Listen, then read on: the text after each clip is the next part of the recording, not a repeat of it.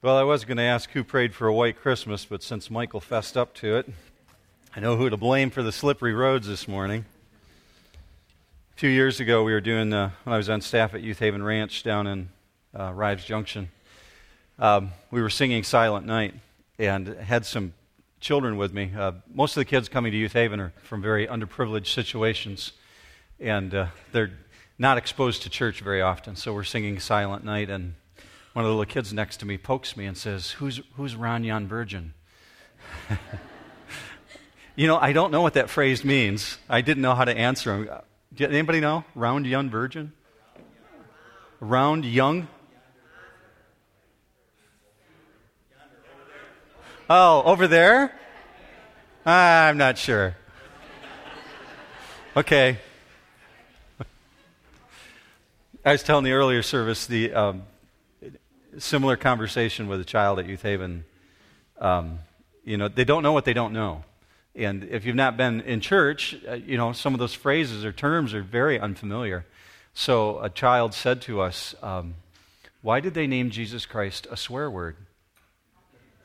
Kid you not. Think about the frame of reference. It's the only way they'd ever heard the name used. So, why'd they name Jesus a swear word? Says a whole lot about where our society is at. We talked last week about um, the concept of surrender.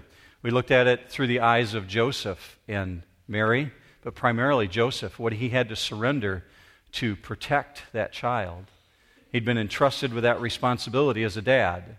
And, and dad's our role to protect the family. And so Joseph had this role and very specific directives from God about what he was to do to protect the family, and so he had to surrender. Um, interestingly, the definition that comes from Webster's dictionary for surrender is very close to the biblical definition. Look with me up on the screen. This is from uh, the Webster's dictionary. It's a verb to yield to the power, control, or possession of another. We find in our walk with Christ, those who name the name of Jesus Christ, they follow after God, find themselves in a situation in which we constantly have to surrender. It begins at the very beginning when we surrender ourselves and say, okay, I'm not in control of everything, God, you are. I surrender. I recognize Jesus is responsible for purchasing me, for buying me back, for dying for my sins. So I surrender, I give. But that's in the very beginning stages. I find that as my life goes along, because I have so much more goods than what I had when I was younger, it's much more difficult to surrender later in life than it is earlier in life. Would you not agree? Absolutely the truth. As a matter of fact, younger people, the 22 year old version of Mark, found it much easier to surrender than what I do today. But constantly, God's pressing on our hearts, causing us to surrender. Good example of that would be three young men back in ancient, ancient days, um, in, written about in the book of Daniel who lived in a kingdom, the Babylonian kingdom, and they lived under the rule of a king by the name of Nebuchadnezzar. Um, these three young men, if you've been raised in church, you're very familiar with them Shadrach, Meshach, and Abednego. Those are their Persian names, those are not their Jewish names. They were renamed when they were brought into Babylon. And because they were in Babylon, they were slaves working under King Nebuchadnezzar. And in that setting, they were told, You got to worship the king. You got to worship King Nebuchadnezzar. He built this 90 foot high statue to himself and said, Every time the, the bells ring or the horns are sounded, you've got to bow down to Nebuchadnezzar. Those three young guys, because they were sold out to God, they had surrendered to God, said, No way, we're not doing it. And the king said, At the price of your life, you will surrender, or we will build a furnace so big that you will not be able to survive it. We'll throw you in the furnace. And so, indeed, they did not surrender, and the king had them thrown in the furnace. He heated it up so high that his guards couldn't even approach it without fainting, and some of them died because they got so close. He threw them in the furnace, and God protected them. Very interestingly, King Nebuchadnezzar had a specific response to what he saw when those young men yielded up their life. Look with me up on the screen at Daniel chapter 3. This is King Nebuchadnezzar's response. Nebuchadnezzar responded and said, Blessed be the God of Shadrach, Meshach, and Abednego, who has sent his angel and delivered his servants who put their trust in him, violating the king's command, and yielded up their bodies so as not to serve or worship any God except their own God. Now, catch that. A non believer watching believers in God willingly surrendering and saying, Wow, this is amazing, because now he begins to exalt the God of creation. Blessed be the God of Shadrach, Meshach, and Abednego. Why? Because they surrendered, they yielded up. We find two different forms of surrender. There's submissive surrender, in which we willingly, God presses on our heart, and we willingly just say, Okay, I understand. I give. I get it. Then there's another form of surrender in which I would consider more of an intellectual surrender. Um, it's, it's a result of surrendering to overwhelming evidence, things that you just can't deny to be the truth. And so you say, okay, I get it. I totally surrender to that. But it requires a crisis of belief at some point. You cross a line in which you say, either because God's pressing on your heart, or because the evidence is so powerful, you come to a crisis of belief to say, what I believe about God must really be this, and so I surrender to it. I'm going to take that step. You arrive at a crossroad. What does this have to do with Christmas? This morning, we're going to look specifically at, three more individuals, we believe, probably a greater number than that, but three more individuals who surrendered to God, putting aside worldly treasures, everything that they had accumulated, they set aside for a time to go and worship Christ. They're yielding to the authority of God. Before we do that, I'm going to invite you to pray with me. God not only would apply this to our hearts, uh, but also some of you may know uh, Bonnie Opper. Bonnie, um, you may have known. Um, they go to another church, Graham Community Church, but all kingdom. And uh, Bonnie passed away yesterday with cancer.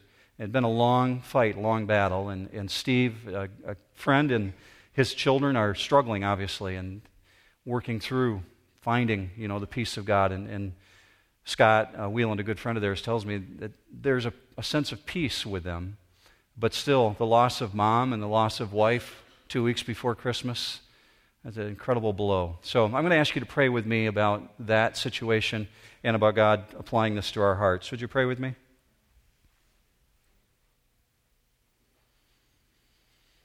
Father, we come before you as individuals gathered um, to learn more about your nature and character, the way that you act throughout history, to understand um, about how to apply these things to our lives. Uh, but uh, the much better for having been part of studies like this to be able to gain insights into how you move.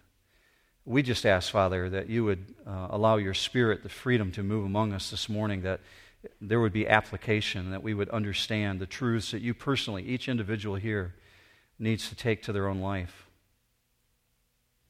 So, Father, we ask for that sense of the Spirit moving among us.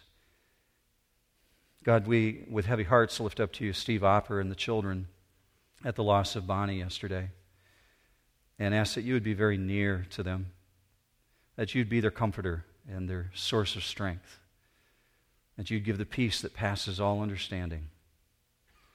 This didn't catch you by surprise, and you certainly take situations like this and bring it for good. But many times, Father, we confess it's hard to see the good in situations like this. But we recognize that we live in a fallen world, and so we succumb to illnesses and sickness. But we look forward to the day, Father, when there will be no more death and no more crying. But Father, we give this situation up to you asking that you would be their source of strength. It's in Jesus' name that we ask this. Amen. Old Testament prophecies going way, way back in the ancient days before Jesus said that when a Messiah arrived, when he appeared on the scene, there would be some strong indicators. One of the strongest indicators would be that kings would come and bow down before him. The prophecy was given for the benefit of the people of Israel so that they would know when their Messiah had arrived. Because kings would come from distant lands, those who were in control, leading, would come from a long ways away. As a matter of fact, look with me up on the screen at one of the prophecies from Isaiah. Isaiah 60. And understand this is written hundreds of years before Jesus. Isaiah 60, verse 3 Nations will come to your light, and kings to the brightness of your rising. Jumping down to verse 6 They will bring gold and frankincense, and will bear good news of the praises of the Lord. Can't get much more specific than that, can you?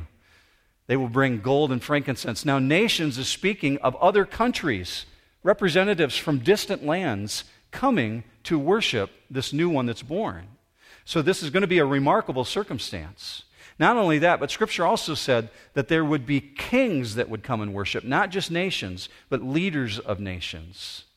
Scripture calls them in the Old Testament the Hakem. We call them in the New Testament the Magi. The Hakem had a very specific definition by which qualified them to be considered the wise men, the ones who had been elevated. Look with me at the definition on the screen for the word Hakem. The word is wise, intelligent, skillful, artful, cunning, subtle, wise hearted. So when you see that, you have to say to yourself, what in the world did it take to become the Hakem? How does one get elevated to such a status? What was the makeup of these individuals? Look with me on the screen. This is from the book of Esther. And this is another king who is in control, King Xerxes, who had control over the Babylonian Empire, the Medo Persian area and he also had the Hakem in his empire. This is a definition that he used for the Hakem. Esther chapter 1, verse 13. Then the king said to the wise men, the Hakem, who understood the times, for it was the custom of the king to speak before all who knew law and justice and were close to him. The seven princes of Persia and Media who had access to the king's presence and sat in the first place in the kingdom. So these are very important individuals. They're in the palace, they have access to the king.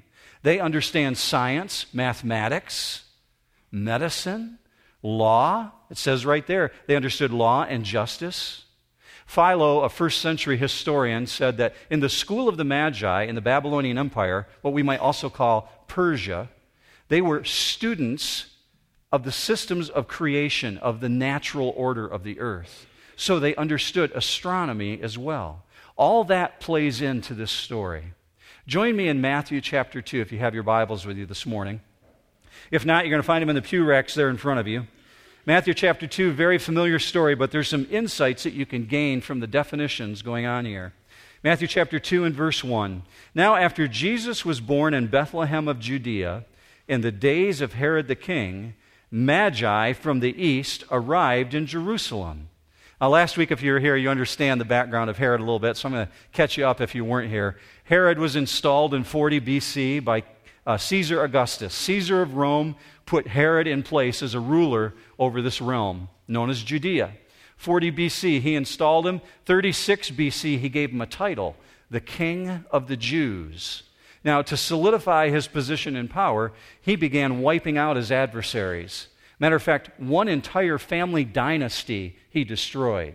As time went on, he began killing people in order to hold his position of power. Included among them were his wife and three of his sons and his mother in law. No comment. I. I refrain. I, something just slipped out from me in the first service, and oh, I have a great mother in law, by the way, okay? But he did. He killed his family members. Can you imagine? He killed his family members because he thought they were a threat to his throne. As a matter of fact, five days before he died, he has his will in place. He has the keepers of his will bring it to him on his deathbed, and he rewrites his will. Why? Because he looks out in the courtyard and he sees his fourth son, Antipater, talking to someone in the courtyard. He surmises in his mind, they must be up to something. They're plotting against me. So he has Antipater executed three days before his death. He redefines his will, decides who he's going to give his kingdom to, and it turns out to be Archelaus. You heard about that last week. And so, in this setting, we find the Hakem, these mighty rulers from Persia, riding into Jerusalem with this violent king in control. So it says, Magi from the east. That's what the verse says. Magi from the east arrived in Jerusalem. Who were they? Who specifically were the Mahakim? Scripture uses very specifically in the Old Testament the language of Hebrew, and in the New Testament the language of Greek. That's how it's written. Very rarely is there a foreign word thrown in, a word from another land. But in this case, the word magi is not Hebrew and it's not Greek. It's from another land. Look with me on the screen for the word magi. It's magos. Of foreign origin, a magian an Oriental scientist, by implication, a wise man. Now, in Scripture, when you find it in the Old Testament, it uses a compound word. Rab is the first part of the compound. It's going to feel like a classroom for the next 30 seconds, so just endure this. Look with me on the screen at how this compound word is put together. Rab, Hebrew, an abundant in quantity, age, rank, quality, an elder, exceedingly great man, prince, who is mighty.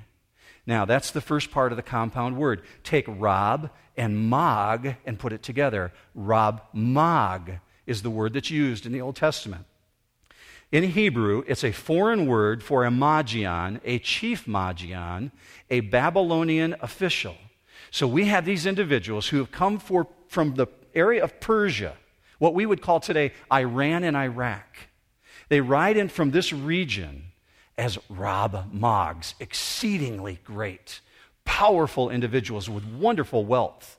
They're wise beyond their years. They understand medicine, science, law, and they begin asking questions. We see that they occur throughout history Babylonian Empire, Medo Persian Empire, Greek Empire under Alexander the Great, and also in the Roman Empire. So these are a very ancient people. So you have to ask yourself how did they know? How in the world did they know 800 miles away that this event was unfolding in Jerusalem and more specifically in Bethlehem? How in the world and what caused them to think when they saw that star that that was his star? How in the world could they put those pieces together? Apparently, this is such a significant event that it caused very powerful rulers from 800 miles away to start out on a three month journey just to get to the location. And so when they get to the location, they begin asking the questions. Now understand that King Nebuchadnezzar, ruler of the empire of Babylon, had elevated the Rab Mag, or what we call the Hakem, to a very high position of power. They were his advisors. They had the first seats next to the throne. And in their position, they came into contact with one very particular Jewish man, a Jewish man who worshiped God. Now, you remember in the beginning of the message when I was talking about Shadrach, Meshach, and Abednego, they had a friend, a fourth man, a young man. His name was Daniel. Daniel was put into a position in which he could influence the Magi. I'm going to show you how that unfolds. Remember now, if you know the story at all, Nebuchadnezzar has a horrible dream. He can't figure out the dream. It's kind of like Joseph with Pharaoh, only in this case it's Daniel and the king. And the king has a horrible dream. He can't figure out what's going on. And so he calls for his wise men to come in, the Hakim. They can't help him. And they point to Daniel, this young man of God who has completely surrendered to God. And he says, If you can interpret my dream, I will give you things Look with me on the screen that happened for Daniel. Daniel 2:48. Then the king promoted Daniel and gave him many great gifts, and he made him ruler over the province of Babylon and chief prefect over all the wise men of Babylon. Daniel's been elevated because of his ability to serve God. He's now in a position to affect the Hakim. Fascinating that a man of God has been literally placed right in Babylon, serving the king. Now, go with me to the next verse. You're going to find in Daniel chapter 5 that King Nebuchadnezzar has died, and his grandson is put in power. And he has a similar problem. He has a dream, a vision, he can't figure it out. So he invites Daniel in after his advisors tell him about Daniel. Daniel 5:11.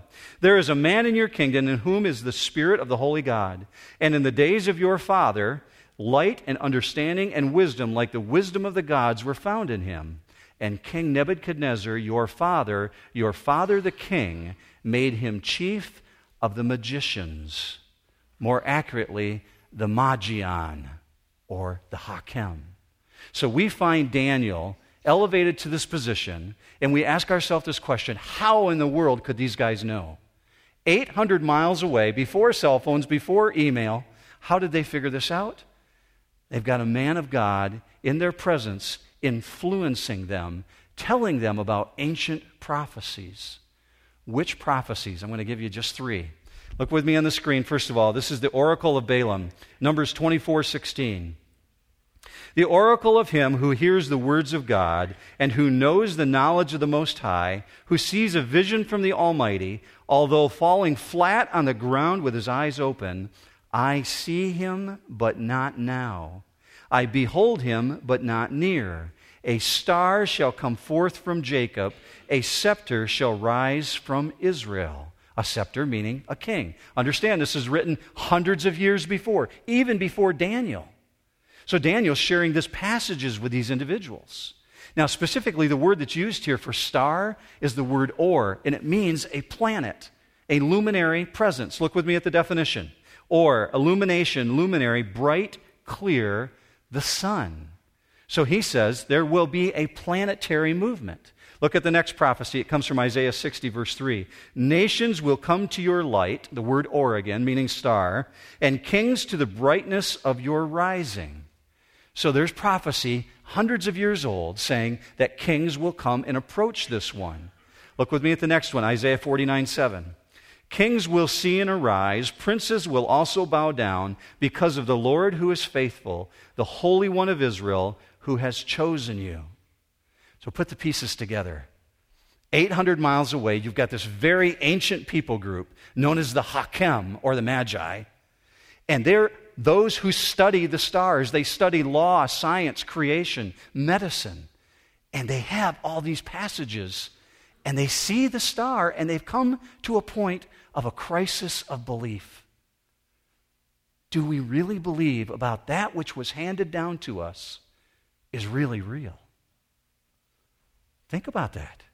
They had to come to a point in which they decided to surrender the comforts of the palace their families, everything that they knew, and journey for months across the desert to get to this one where they saw a star. Now it says the star in the east. It literally means we're in the east looking to the west. We saw the star from the east, is the accurate interpretation of that. So they're in the east looking to the west, and they're asking these questions. Obviously, this venture had major significance. This was a huge deal. Otherwise, they would have not undertaken this kind of a journey. So, we understand that they arrive in Jerusalem. Let's pick it up there at verse 2, and it moves fairly quickly here at this point. Arrived, they arrived in Jerusalem, verse 2, saying, Where is he who has been born king of the Jews? For we saw his star in the east and have come to worship him. Do you notice that they say born king?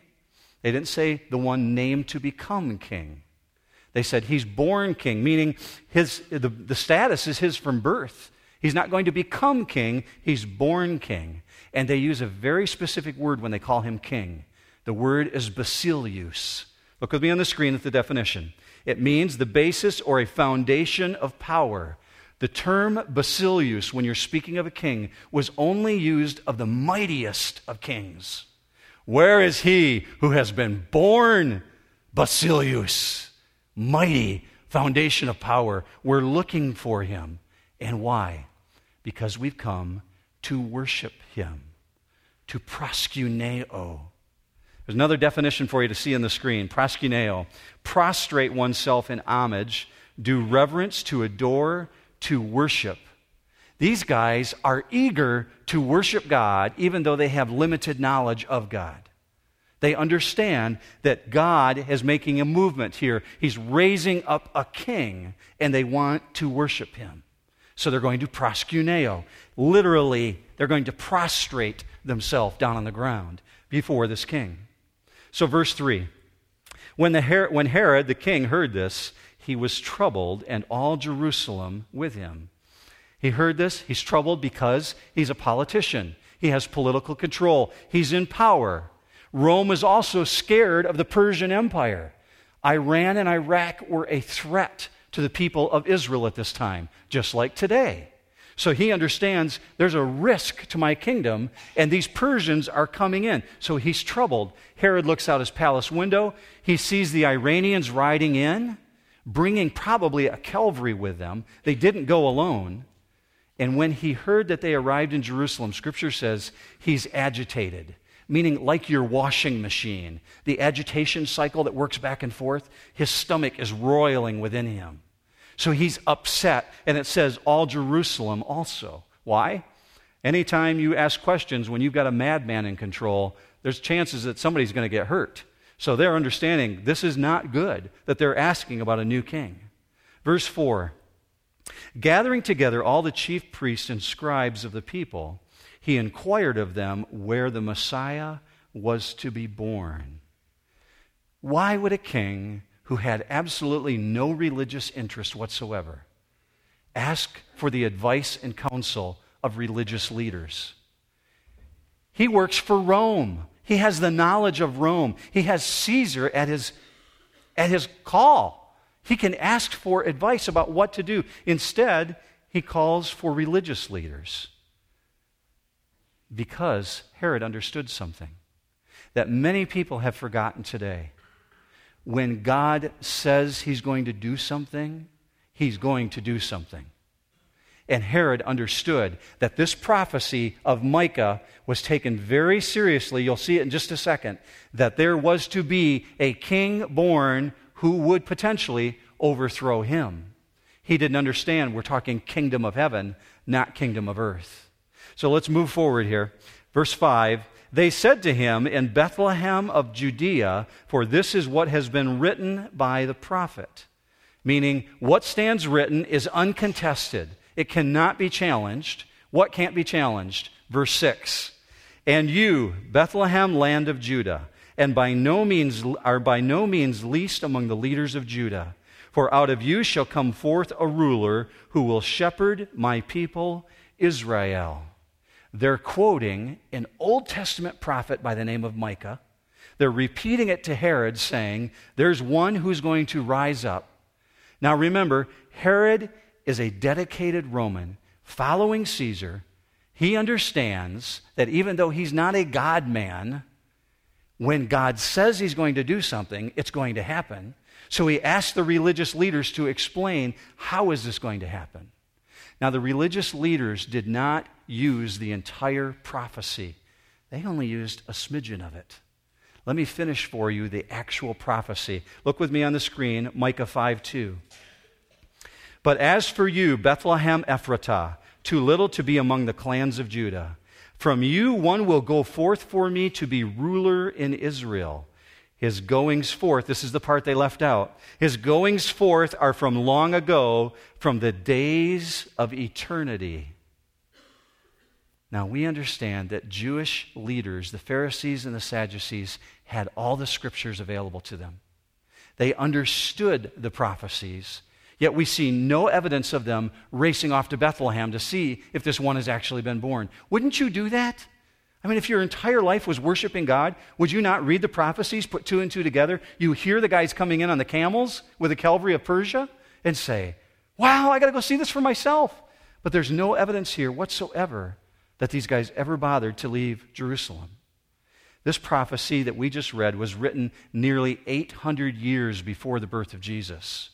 And the part that was left out, his goings forth are from long ago, from the days of eternity is a phrase that's always used of a military action of a coming king. When a king is about to step onto the battlefield and carry out his actions, they use the phrase his goings forth, meaning his kingly activities. So they left this part out. I'm assuming it's because they were a little bit threatened by telling Herod any more bad news whatsoever, and they didn't want to be in his presence, but that's all they quoted to him. They left out that very important part. So let's move on. Verse 7. Then Herod secretly called the Magi and determined from them the exact time the star appeared. We understand that Herod was scheming to kill the little boys of Bethlehem. We know the story. But do you notice that the Magi are so informed, they know the exact date? They know exactly when it appeared. Verse 8 And he sent them to Bethlehem and said, Go and search carefully for the child, and when you have found him, report to me so that I too may come and worship him. Do you believe him? I'm just checking to see if you're following. I don't believe him either. That wasn't his goal. But they apparently believed him because Herod sent no escort with them. He sent them out on their own. Verse 9 After hearing the king, they went their way, and the star which they had seen in the east went on before them until it came and stood over the place where the child was. When they saw the star, they rejoiced exceedingly with great joy. Now remember, the day before, they go into this meeting with Herod. They say, We're from the east.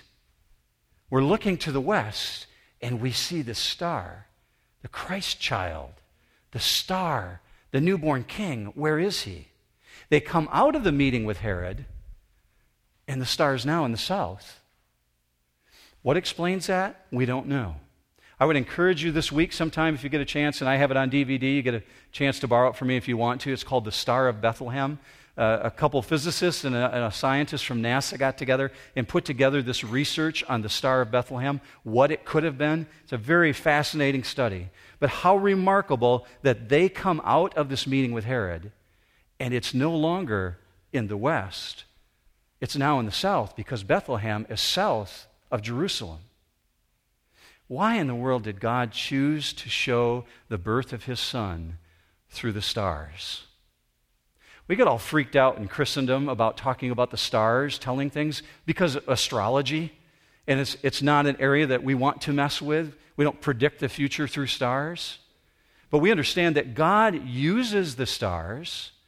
Why did he use the stars to reveal the birth of his son? Look with me on the screen at Psalm 19:1. The heavens declare the glory of God, and the firmament shows his handiwork. Day unto day utters speech, and night unto night reveals knowledge. What a better place to show the birth of the Creator. The one who spoke the world into existence, being born, God uses the universe to speak about the arrival of his Son. Fascinating to me. Verse 11 After coming into the house, they saw the child with Mary, his mother, and they fell to the ground and worshiped him. Proskuneo, literally, prostrate on the ground. Then, opening their treasures, they presented to him gifts of gold, frankincense, and myrrh. I want you to notice a very important detail. It's, it's not one that you would want to miss. Circle it in your Bible. They fell to the ground and worshiped him. They came in the door and they see Mary, the mother of Jesus. They see Jesus. They make visual contact with them. But who do they worship? They worship Jesus, the Christ child. Worship is for God and God alone. We don't worship man, we worship God. And so they fell and worshiped before him. Verse 12 And having been warned by God in a dream not to return to Herod, the Magi left for their own country by another way. Which way they went, completely unclear to us. We assume they went down to the end of the Dead Sea and hung a left and took off back towards Persia heading back to Iran and Iraq. Just like with Joseph, as we learned last week, God took sovereign action to defend his children, to defend the Christ child. He warned Joseph, and now he warned the wise men. I've got to protect this. Why? Because Satan is out to destroy. Satan had an agenda. How far are you personally willing to go to surrender to the work of God? Think about these guys and the position of power that they had, the wealth, the opulence, the realm that they lived within, and they held nothing too precious for them. God brings people all the way from Persia to worship the arrival of the Christ child. They left the palace, they left their family, they set out on this adventure. Do you think they had a crisis of belief? Absolutely. I think they came to a point wondering can we really trust this information that's been given to us over the years, handing it down to us? There's a couple observations for you. I find it remarkable that Matthew wrote this because Matthew, he's the only one that writes the account of the Magi arriving. But understand that Matthew also wrote Matthew 28, the Great Commission. Go into all the, go into all the world, make disciples of all what? Nations, right? Matthew is writing a letter to Jews. He's a Jew writing to Jews saying, by the way, the first Christ worshippers, they're Iranian. They're, they're from Iraq. They're from Persia. I'd love to show this to Ahmadinejad. I, you know who that pres- president of Iran? The very first worshippers of Jesus, those who proskuneo, besides the shepherds who got the news, the first Gentiles who come are not Greeks, they're not Americans, they're not Romans, they're Iraqis. And they come from hundreds of miles away to worship this king. Did it cost them something? Absolutely. Cost them their safety, to be sure. You can say that it also cost them their personal comfort. That it cost them their finances? Yeah. It cost them something else we tend to not think about. It cost them their reputation. Can you imagine being in Persia, in Babylon, and telling your friends and neighbors what you're about to do? We've got these ancient prophecies from hundreds of years ago, and we see the star shining in the west. We're going on a journey. You're going to do what? Because of what? Because of that? You're leaving? Every time God invites us to join Him in His work, there's a risk. It costs something. God invites you to join Him, and there's a cost. Whether it's finances, whether it's job, whether it's personal agenda, whether it's family, relationships, it always varies. Even though salvation is free, there's a cost to be in obedience to God. The ultimate example is what we're going to look at next week. When we look at Jesus leaving the throne of heaven, surrendering everything to come to earth, what we call the incarnation. That's where I'm going to leave it this week in Philippians 2:5. Look with me on the screen at what Jesus surrendered. Have this attitude in yourselves, which was also in Christ Jesus, who, although he existed in the form of God, did not regard equality with God a thing to be grasped, but emptied himself, taking the form of a bondservant, and being made in the likeness of men. So, do we yield to the authority of God or to the authority of the Herods of this world? The Herods of this world are always going to be around, always pressing, saying, This is what you're going to do. And we come to the point of a crisis of belief, saying, I believe this to be of God. I'm not following the Herods of this world. I'm following what God has asked me to do. That's why I say He's invited you to join Him in His work. So the little blank on the front of your bulletin where it says it's all about blank, to fill that in is the word surrender. It's all about surrendering yourself to the king. It puts us in a position of having to be proskuneo, to fall, to prostrate ourselves, and give everything over to him. I'll be praying for you about that this week. Think through that passage. Work through Philippians 2 if you get a chance between now and next Sunday. It is a fascinating study, especially as we approach Christmas. So, you pray with me?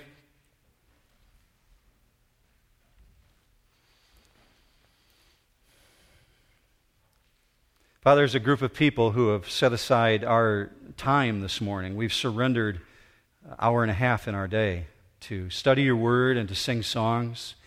We ask, first of all, that you would look upon that with favor and that you would bless this time and that you would use it for the expansion of your kingdom. Father, you've strengthened us in your word. You've shown us prophecies, promises that have been fulfilled. And that encourages us. You've reminded us that you paid the ultimate price. You surrendered everything. And so, Father, for that, as your people, we willingly lay ourselves before you and ask that you would use us mightily. Allow us to be bold enough, Father, though, to refuse the things of this world to yield to your authority and not to the authority of man. God, we ask this in Jesus' mighty name. Amen.